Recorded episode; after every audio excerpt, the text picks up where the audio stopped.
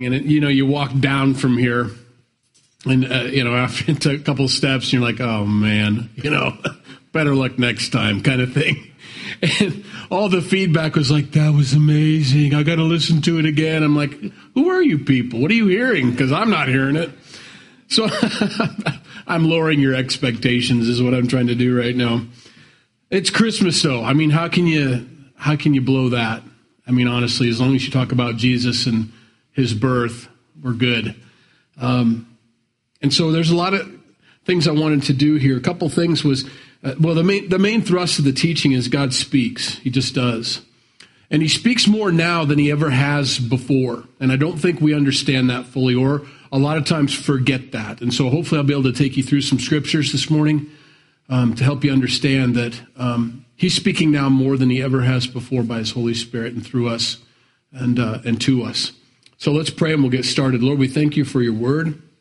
We thank you that you, first of all, show us from the beginning of time to the end of time um, how things are going to unfold or how things did unfold.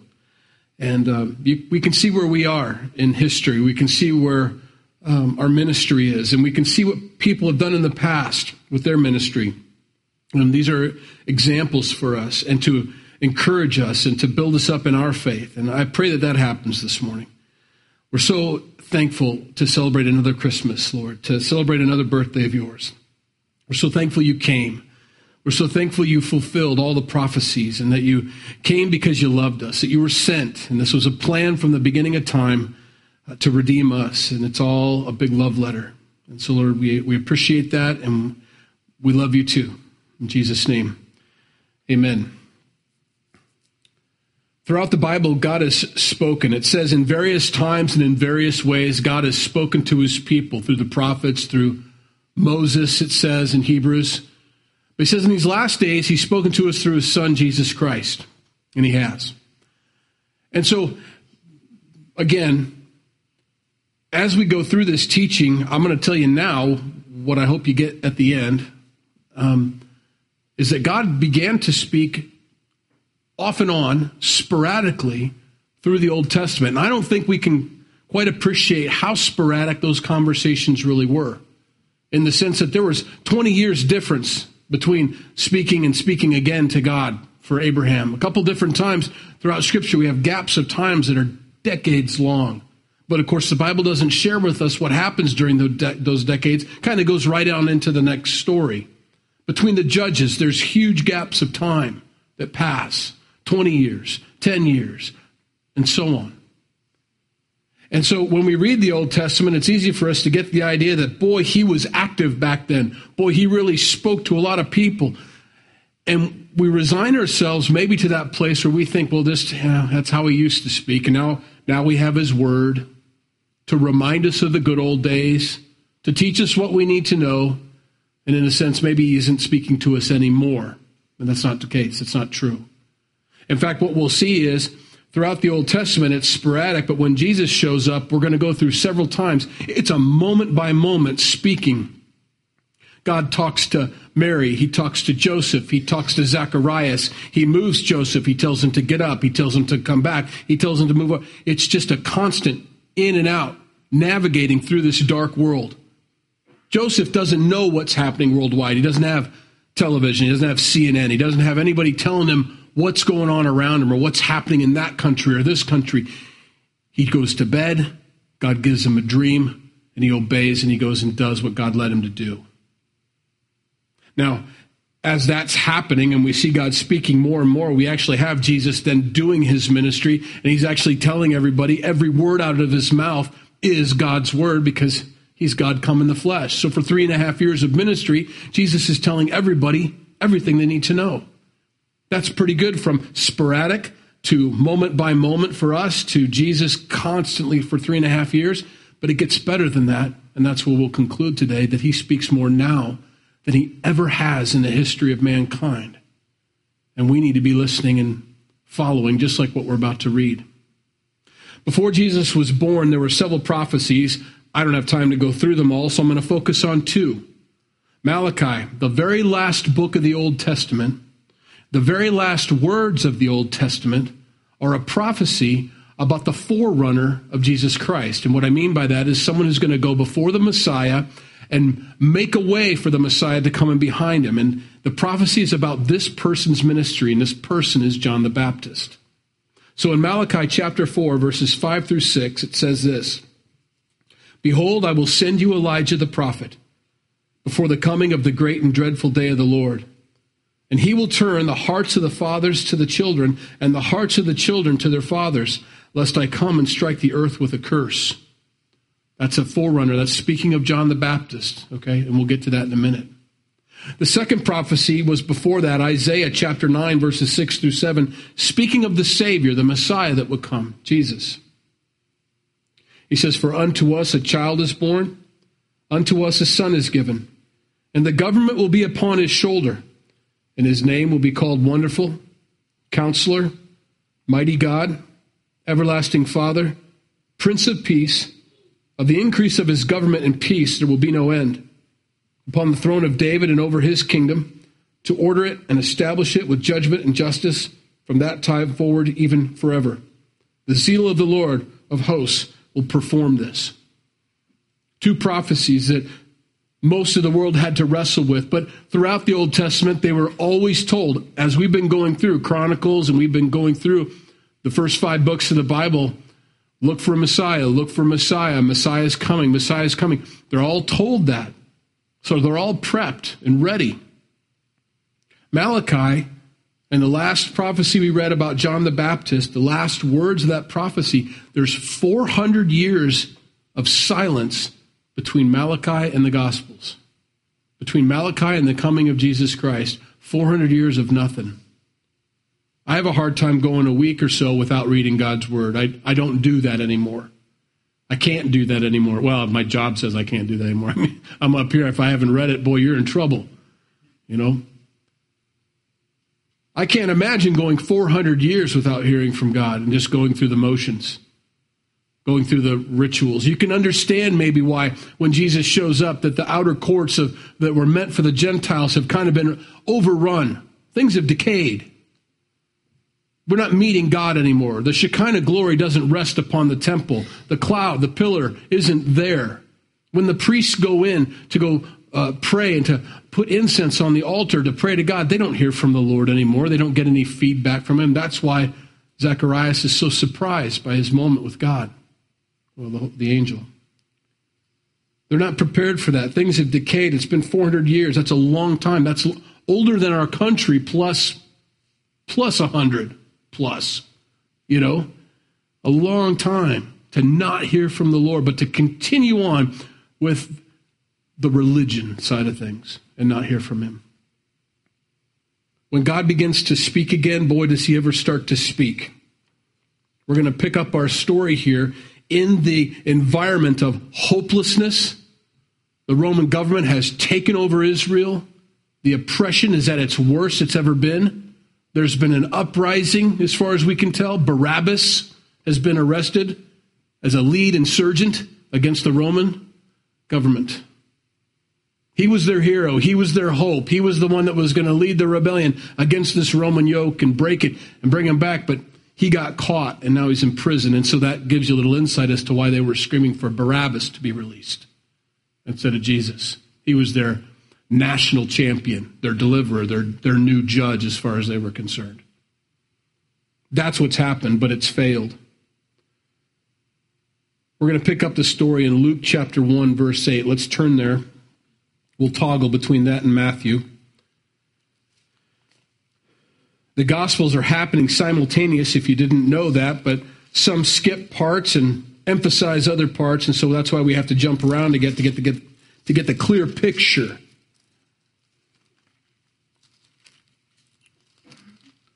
Luke chapter 1, beginning in verse 8, Zacharias has got his turn. He's going into the temple um, to lift up the prayers for the nation. And it says in verse 5, let's see, verse 8 So it was that while he was serving as priest before God in the order of his division, according to the custom of the priesthood, his lot fell to burn incense when he went into the temple of the Lord.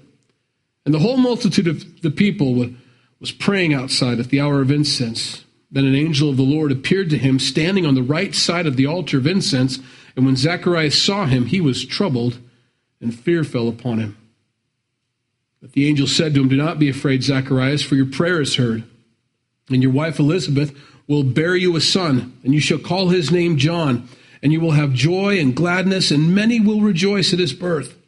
For he will be great in the sight of the Lord, and shall drink neither wine nor strong drink he will also be filled with the Holy Spirit, even from his mother's womb. And he will turn many of the children of Israel to the Lord their God.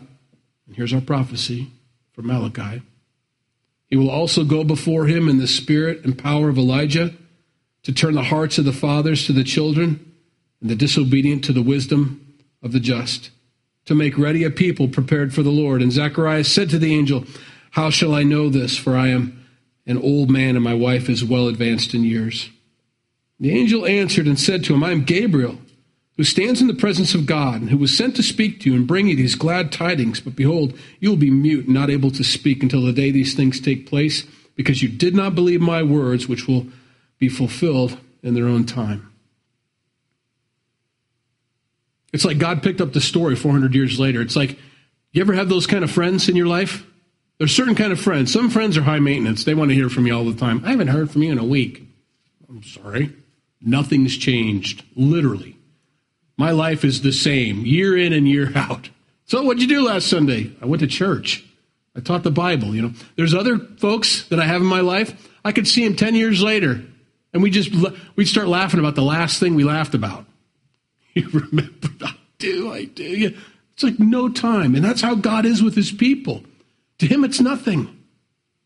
400 years they haven't heard from. All of a sudden, He shows up. Zacharias. You know, can you imagine? We're not supposed to see people. We're not supposed to talk to people. We haven't heard anything. We come out and say, I think it worked, basically. Every year for 400 years, they've been doing this. But an angel standing at the right hand decides to talk to him? Oh, he's afraid. And he starts talking about the last thing he told him in Malachi.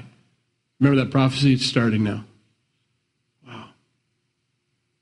And by the reaction of the angel, Zacharias was expected to be ready for that. How can this thing be? He goes on to talk about his credentials. You can see Gabriel get a little miffed. You know, I'm the one that stands at the right hand of God. And he sent me to tell you these things, but because you don't, I mean, he doesn't give him a chance to come. I'm sorry, I'm sorry. No words. He says, You're just going to be quiet now until the baby's born. So you're going to get nine months of silence, mutism. You know? Okay. He was expected to know. He was expected to receive. Every time those priests went in there, today might be the day that God speaks again. Today might be the day. Always listening, always ready. Gaps shouldn't matter. It doesn't mean God is faithless just because we haven't heard from him recently, you know? No, I told you that I would send him, and I'm sending him. 400 years in between those two things. Amazing. So he's mute, but God begins to speak, and boy, he doesn't stop. Move on to verse 26 of the same chapter in Luke. He moves over the angel over to Mary. Now, in the sixth month, the angel of Gabriel was sent by God to the city of Galilee named Nazareth to a virgin betrothed to a man whose name was Joseph of the house of David. The virgin's name was Mary. And having come in, the angel said to her, Rejoice, highly favored one, the Lord is with you. Blessed are you among women. When she saw him, she was troubled at his saying and considered what manner of greeting this was. And the angel said to her, Do not be afraid, Mary, for you have found favor with God. Behold, you will conceive in your womb and bring forth a son, and he shall call his name Jesus. He will be great and will be called the Son of the Highest. And the Lord God will give him the throne of his father David, and he will reign over the house of Jacob forever And of his kingdom there will be no end. That's Isaiah being fulfilled. Picks up Malachi right off the bat with Zacharias, and he picks up Isaiah chapter 9 right up right away with Mary. This is the fulfillment of everything you've ever read. Because they would wonder about that one. That Isaiah 9 6 is a tough one. We understand there's a Messiah. They were looking for someone like Moses and still are. A man, a deliverer, a judge of some kind. Someone who's been endued with some special powers, maybe, or something, but for the most part, just people, just a guy like Moses. And so they've been looking for this Messiah. So you come across this Isaiah 9 6, and he starts talking about it being a child. A child? Well, why do we need to know about the child? Oh, well, Moses was a child. We learned about him and his little boat on the Nile. Okay. But then the prophecy continues the son is given. Son is given. Well, I guess you could call it that. You know, she's God's given her a son. Mm, it's not how it's worded, but we could twist that a little bit. The government will be upon his shoulder. Good. We like that. We're all about that. Here's his name. It's going to be wonderful. Yeah. We'd expect our deliverer to be wonderful. He's a counselor. Good. Mighty God. Hold on. Hold on. Mighty God. We're going to call him Mighty God. That's his name, Mighty God. Or he calls upon the Mighty God. Who knows how they twisted that part of it? Everlasting Father just in case you twisted mighty God, now you've got to call him the everlasting Father. Hold on a minute. This is hard for them. This is one of those passages that they would read and say, We'll get back to that one when we have more information about this. Because it doesn't line up with the way we're thinking, because we're thinking of someone like Moses, and he's not everlasting Father, and he's not a mighty God for sure. And yet, those are the promises of the Savior that are coming to pass in Jesus. Jesus isn't just a Moses. Jesus is God come in the flesh. And she's told that. You are going to bear, he says in verse 35. The angel answered and said to her, as she questions, How can this be? I don't know a man. I've never known a man. The Holy Spirit will come upon you, and the power of the highest will overshadow you. Therefore, also, that Holy One who is to be born will be called the Son of God just as we said. Now, indeed, Elizabeth, your relative, has also conceived a son in her old age, and this is now the sixth month for her, who was called barren. For with God nothing will be impossible. She said, Let it be done according to your word. God is speaking sporadically, 400 year gap, but when he wants to talk again, here it goes. Boom, boom, boom. Now, He's got her on board. He's got Zacharias informed. We've got to talk to Joseph now. So that's when you switch over to Matthew chapter 1, verse 18. Joseph's already been betrothed to Mary. Mary's getting to the news. She's with child now. And so we need to tell this future husband what's happening. It's not just what you think it is in verse 18 of chapter 1 of Matthew. Now, the birth of Jesus Christ was as follows. After his mother Mary was betrothed to Joseph, before they came together, she was found with child of the Holy Spirit. Then Joseph, her husband, being a just man and not wanting to make, a, make her a public example, was minded to put her away secretly. In other words, he didn't believe. I, I can't believe that Mary would have kept it silent, but maybe she did. But more than likely, she tried to explain to everybody here's what God said. This is God's son. She, she tells Zacharias, his wife, she tells her cousin. So she's telling everybody what's going on, but Joseph isn't, I don't know what she's talking about, but I don't want to make a public example of her. I'm going to put her away quietly. I'm going to just not get married to her quietly. We'll just break the engagement here. But while he thought about these things, behold, an angel of the Lord appeared to him in a dream, saying, Joseph, son of David, do not be afraid to take to you Mary your wife, for that which is conceived in her is of the Holy Spirit. And she will bring forth a son, and you shall call his name Jesus, for he will save his people from their sins. Boy, but he's glad for that message. Because it says he was going to put her away, but he was thinking about it. He didn't want to. Got to put her away. I mean, he was looking forward to that you know, being married to her. And then he gets this dream from the Lord. Nobody's on board with these people. I just want you to be aware of that. There's no support group here. There's no group of people around Zacharias and his wife and John the Baptist saying, "Oh, this is this is so amazing," you know, that you no. In fact, when they try to name the baby John, they say, No one's named John in your family. That's the kind of support they had. You got the wrong name. You picked the wrong name. No, we're going to call him John. Mary, we know Mary had zero support. We don't even know if she had support from her family, immediate, but we know she didn't have support from her town. Because later on, when Jesus ministers in that town, they said to him, We were not born of sin, like you, in other words. So her whole time she grew up with this baby raising Jesus, everybody knew that he was born out of wedlock, that this is some made up story.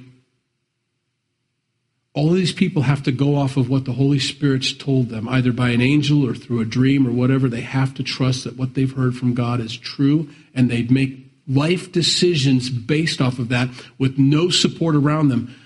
I hope you're hearing me this morning. Every person in this room needs to be listening and paying attention to the leading of the Holy Spirit in your life. And the rest of the world may think you're crazy for making life decisions based off of what God has showed you. But you need to do it anyway because God's showed you. Nobody's sticking their finger in the wind to try to see which way's the right way to go? None of these people are looking around to see which people are running that way. Should I run with this crowd or should I run with that crowd?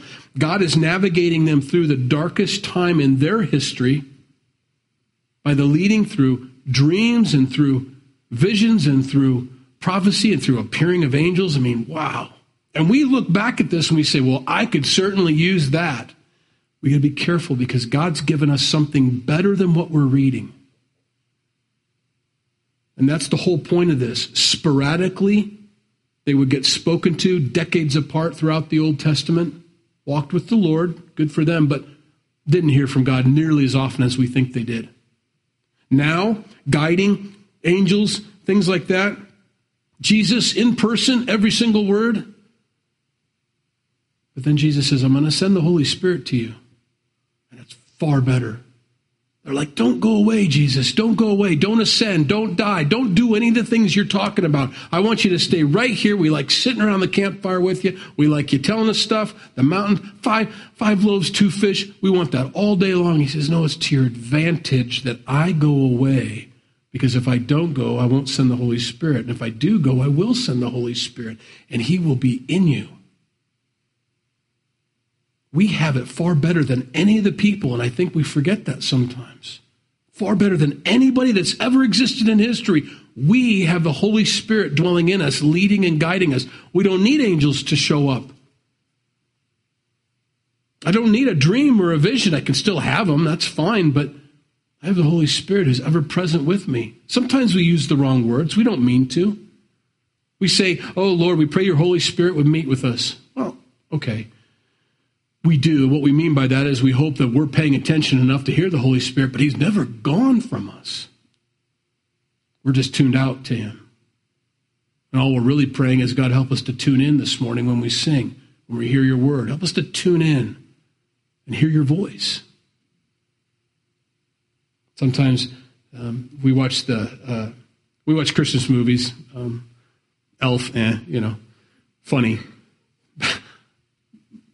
but it's it's the star one for the kids with the with the animals. We like that one. It's a pretty good one. It's a little modern, but it's, it's pretty good. We get the idea. The heart's right in it. Anyway, you can really tell the heart's right on it. But then we watch the Nativity, which I just really like. I really like.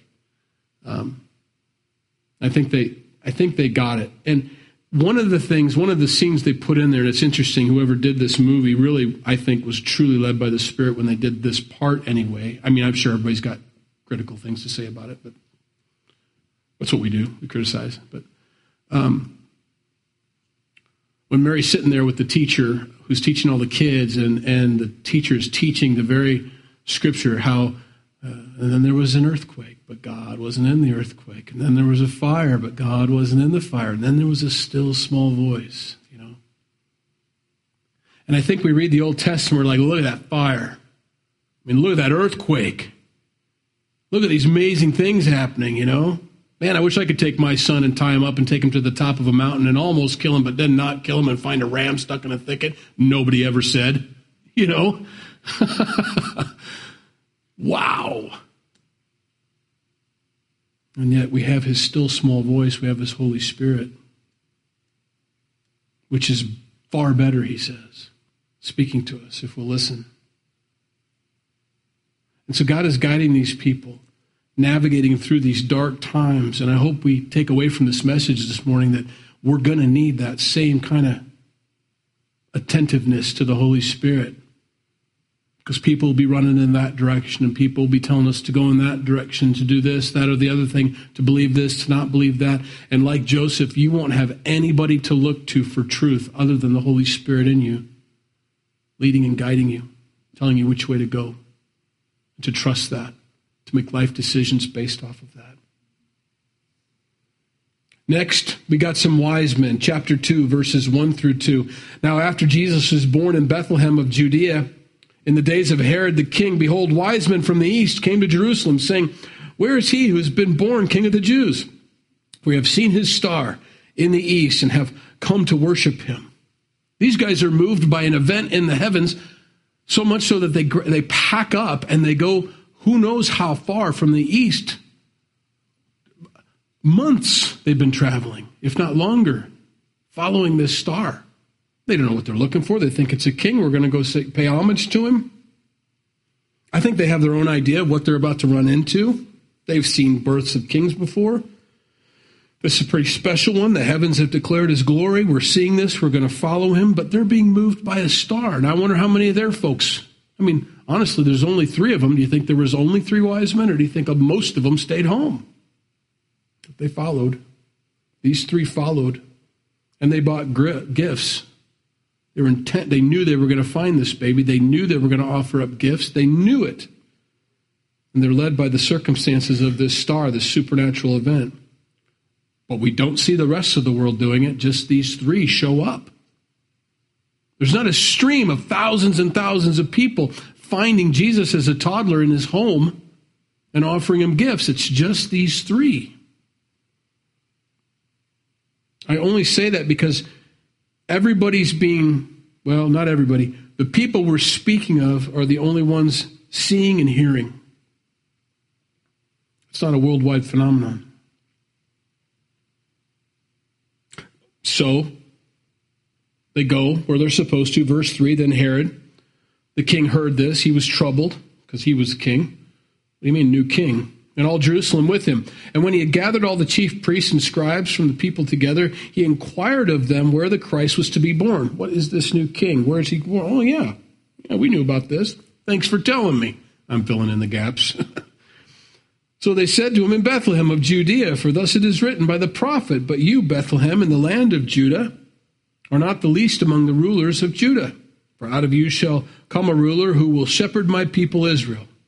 So Herod said, secretly, called the wise men to himself, determined from them what time the star appeared. And he sent them to Bethlehem and said, Go and search carefully for the young child, and when you have found him, bring back word to me that I may come and worship him also. It says that now the star appeared again. When they heard the king, they departed, and behold, the star which they had seen in the east went before them, till it came and stood over where the young child was. When they saw the star, they rejoiced with exceedingly great joy. And when they had come into the house, they saw the young child with Mary his mother and fell down and worshiped him. They weren't expecting that.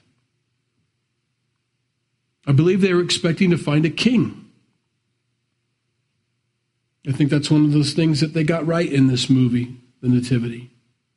The reaction, the joking around, that we got to get there. Let's go find this king. And when they actually show up and see him, their, their faces say it all. They're, they're dumbfounded at the majesty and the beauty. They don't care where they are, they just realize who they're with.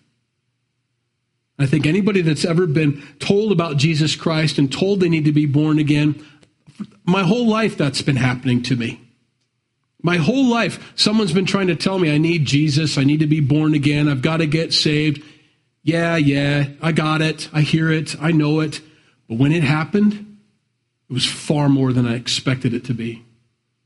It was not a creed that I had to raise my right hand and repeat after me, like a swearing in into the military or something. Putting my right hand on the Bible saying, I promise to do everything Jesus tells me to do, so help me God. Mm. It's far more than that. When these kings show up, when these wise men show up and see Jesus, they fall down and begin to worship. Oh, man. And the gravity of it hit them. And anybody that's ever been born again knows that gravity when it hits you. It's like, this is not a creed. This is not a religion.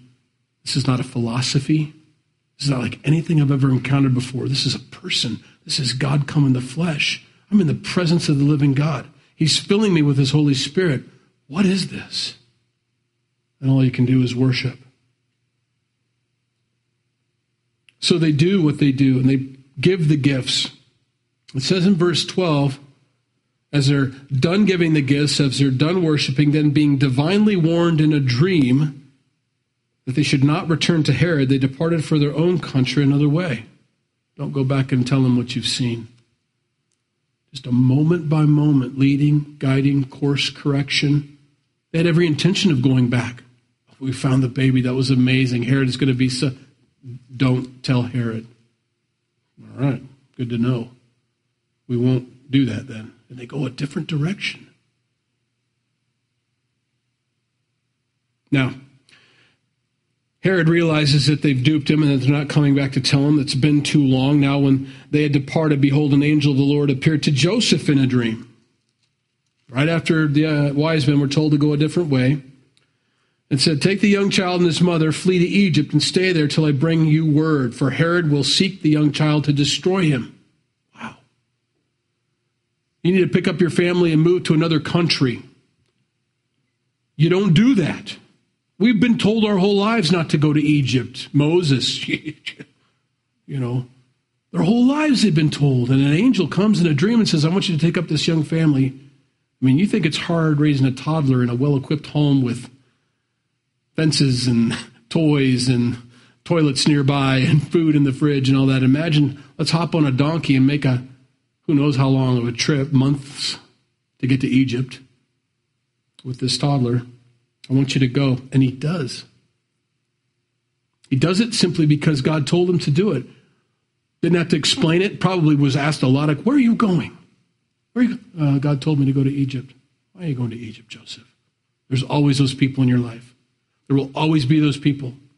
What do you mean? I mean, that's ridiculous. That doesn't even make any sense. What's in Egypt? You're a carpenter. You know? How are you going to get a job there? What are you going to do there? How are you going to do that? Doesn't, you know, God told me to go to Egypt, okay? But the spirit, the things of the spirit, they don't make sense to the people of the flesh, the people that aren't following God, that aren't walking with. I found a scripture I wanted to post, and I haven't yet because it's almost too controversial. It says, "Have nothing to do with the unbeliever." What fellowship can an unbeliever have with a believer? What fellowship can light have with dark? And in fact, one of the translations says, What fellowship can anybody have with the devil if you're a son of God or a child of God? Literally throwing everybody under the bus who's not spirit filled and walking with the Lord. Literally telling you, have nothing to do with them. They have no idea what God is doing with your life. I was like, man, I want to. Oh, man, that's a heavy thing. That's a heavy thing. It doesn't mean that we don't love them and that we don't minister to them when we don't. But you've got to understand they have no wisdom to offer you. They have no direction to give you. It's only the if you're following the Lord, if you're madly in love with Jesus Christ, He's the only one that's going to know what's going on. The rest of the world doesn't know that Herod's about to send his squad into that city and wipe out every child two years old and, under, and, and younger. They don't know that. They don't have that information. God does, and God says, I want you to leave. And they do. He goes to Egypt, and right after they leave, here comes Herod, Herod's henchman. That's mild. I wanted to use something like jackbooted thugs or something like that. You know? First of all, who obeys an order like that? But whatever. I don't hold those guys unaccountable. They're accountable for what they did that night takes him and gets him away. So now they're in Egypt. It says in verse 19, the next time God speaks, now when Herod was dead, behold, an angel of the Lord appeared to in a dream to Joseph in Egypt, saying, Arise, take the young child and his mother, and go to the land of Israel. For those who sought the young child's life are dead. Then he arose and took the young child and his mother and came to the land of Israel. Time to go back, honey. God told me in a dream we can head home. I mean, you got to put yourself in Mary's shoes too. Of course, I know she's walking with the Lord and she understands her husband's being led by God. That's a beautiful thing. But he's not telling her, he's telling her husband, and she's saying, You bet, let's go. What a great, what a great team. What a beautiful thing to see a marriage work like that. When the husband's leading in a direction, they said, Well, he didn't tell me, but that's okay. I'm just trying to keep the Son of God happy on the on the donkey on the way, you know. I spy with my I don't know what they played all the way back, but man. Another dream, another guidance. Now, if that wasn't good enough, verse 22, but when they when they heard that um, Archelaus was reigning over Judea instead of his father Herod, he was afraid to go there, and being warned by God in a dream, another one, he turned aside into the region of Galilee. Very specific. No, no, no, don't go back to there. I want you to go over here. You're going to go clear out here to Galilee. Nothing ever, you know, nothing good happens over here. So go over here, and that's where I want you to raise him for now, over in this place. And he came and dwelt in the city called Nazareth, that it might be fulfilled, which was spoken by the prophets, he shall be called a Nazarene. Again, God speaking to him, guiding him step by step. Now, he gets to Nazareth, and that's the rest of the story. We don't hear much about them until Jesus is 12 and he gets lost and found at the temple and so on. A lot of gap there. We don't know what happened exactly. So let me jump forward to Jesus being 33 plus years old, ministering with his disciples. 12 people really followed him, 70 kind of followed him pretty much. All left him at the cross, by the way. None of them stood with him at the cross, believing anyway. I know John was there, but it says it all forsook him. So John was there, but mainly as a witness to the death and the death of what they thought was the ministry of Jesus Christ. But it wasn't the end, it was the beginning because three days later he rises again and begins to minister to them. Throughout his ministry, he told them in John, 5, uh, John chapter 14, John chapter 16, read those on your own. We don't have time today. I know. All talks about the Helper, the Holy Spirit, who I'm going to send, promising them, I'm going to die, I'm going to rise from the dead, and I'm going to go to prepare a place for you, but I'm also not going to leave you orphans. I'm going to send you the Holy Spirit, and He's going to live in you. And it's better because not just me speaking on top of a mountain, it'll be all y'all filled with my spirit speaking. God has sporadically spoken in, in the former times of the Old Testament. He has a 500 or 400 year gap, begins to speak through dreams and all that a lot more frequently. And then Jesus, oh, constantly, constantly. But I want you to know something. Now that the church is filled with His Holy Spirit, it's even louder and more than it ever has been before. Don't let it be like the 400 silent years of Malachi where the things fall into decay because God hasn't spoken. We don't have anybody to. He doesn't need anybody else. He's got us. He's filled us with His Holy Spirit. And I want us to expectantly be used like this. In Acts chapter 1, verses 4 through 8, before Jesus ascends, and being assembled together with them, he commanded them not to depart from Jerusalem, but to wait for the promise of the Father, which is a reference to John 14 and John 16. Which he said, You have heard from me, for John truly baptized with water, but you shall be baptized with the Holy Spirit not many days from now. Therefore, when they had come together, they asked him, saying, Lord, will you at this time restore the kingdom to Israel? And he said to them, It is not for you to know the times of the seasons which the Father has put in his own authority, but you shall receive power when the Holy Spirit has come upon you, and you shall be witnesses to me in Jerusalem, and in all Judea, and Samaria, and to the end of the earth. You know where we are? We're on the end of the earth.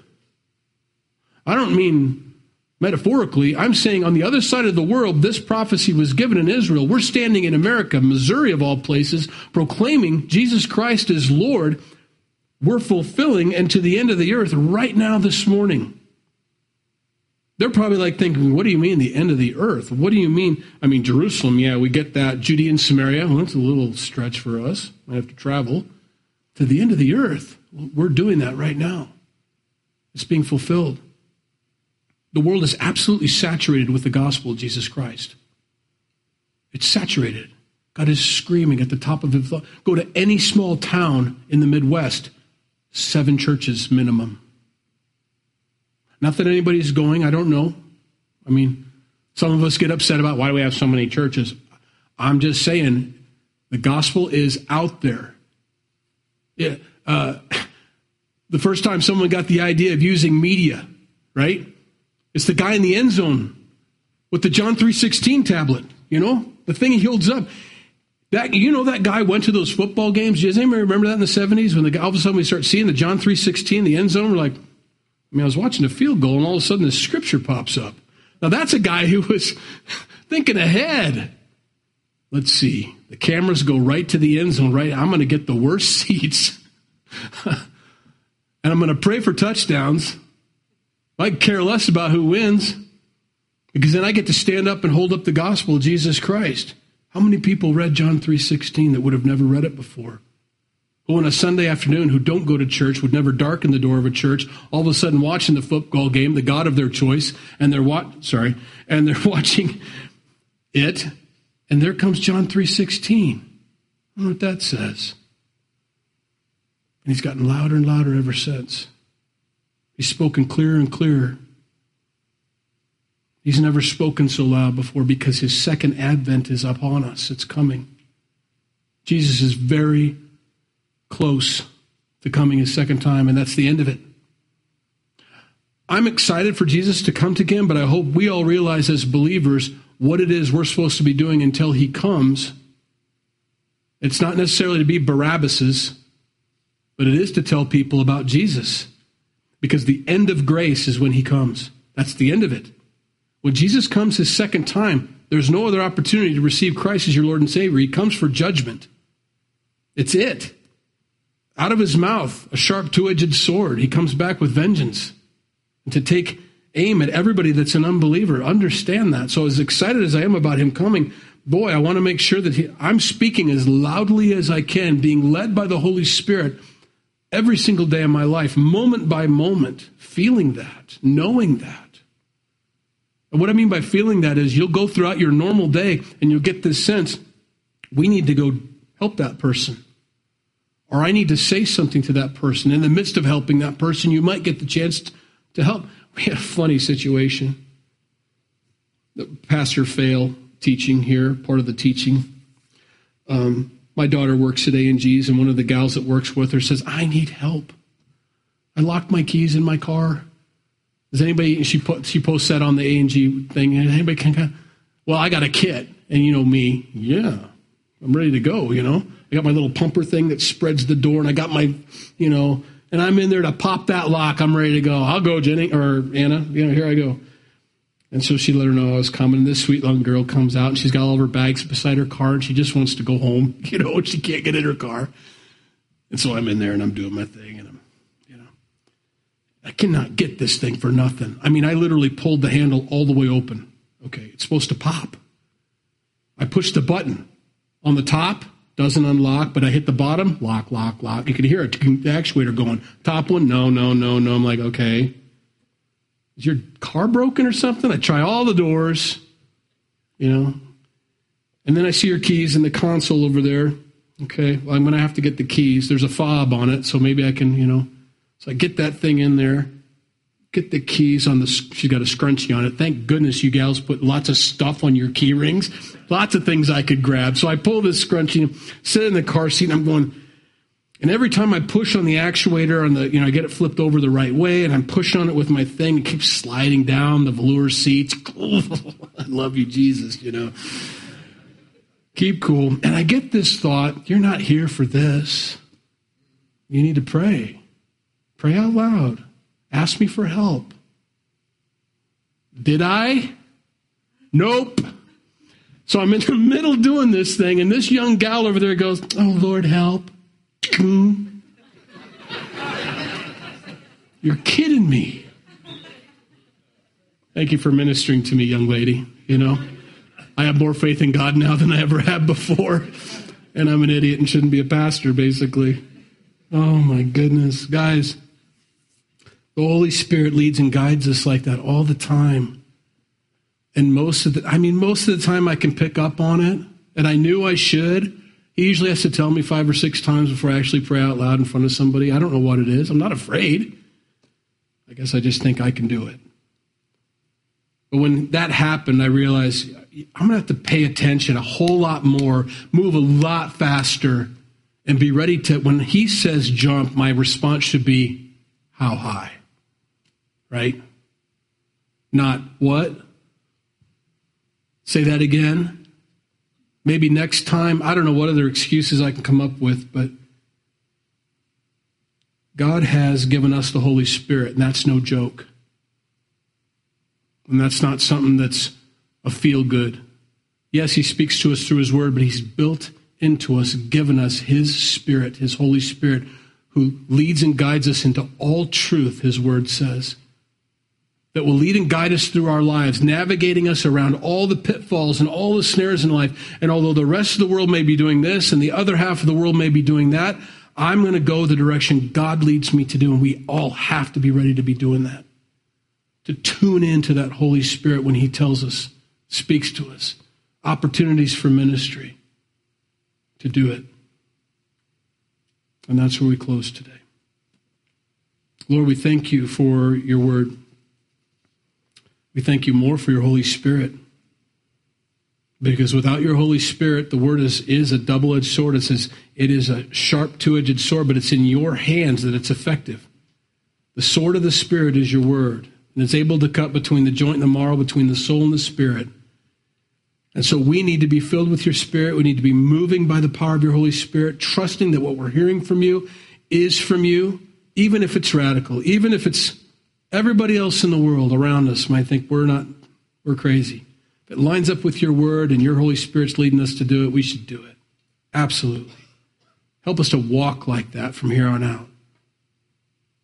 Help us to see the opportunities this Christmas. As we have another three or four days before we start ministering or, or getting prepared for our own celebrations at home, there's going to be a ton of people we're going to run into that aren't thinking about your advent or the celebration of your first coming.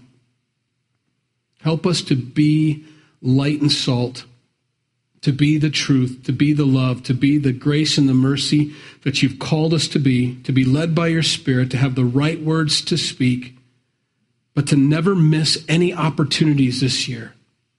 As we move through this Christmas season, that we wouldn't miss any opportunities to minister and to share your love and to pray with people, to let our faith be out loud, that your name would be on our lips, Jesus we thank you for the opportunity to even be used by you. Help us to be faithful. In Jesus' name, amen.